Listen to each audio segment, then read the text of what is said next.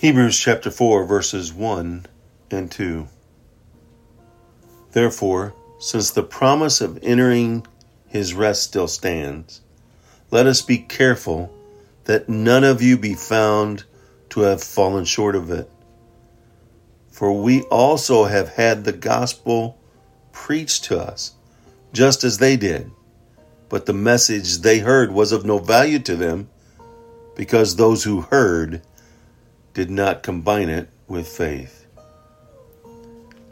Some of the Jewish Christians who had heard the message and had received this letter may have been on the verge of turning back from their promised rest in Christ, just as the people in Moses' day had turned back from the promised land. In both cases, the difficulties of the present overshadowed the reality of God's promise for the future. And the people doubted that God would fulfill his promises. When we trust our own efforts instead of God's power through Jesus, we too are in danger of turning back. Our own efforts are never adequate. Only Jesus can see us through. The Israelites of Moses' day illustrated a problem facing many who fill the churches today.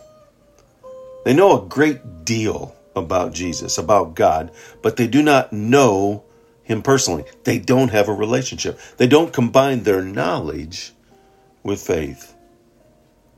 It's so important that we let the good news about Jesus benefit our life. Believe in Him trust in Him, and then obey Him and act on what you know. Trust in Christ and do what He says. Live a life of freedom. A life of freedom is trusting in Jesus in all situations and during all acts. No doubt that we will face troubles and difficulties and tribulations in this world because this world doesn't love Jesus. But we have the anchor, we have the lighthouse, we have the ultimate source of power and of strength and of love that we can trust in Him to guide us through all those difficult situations.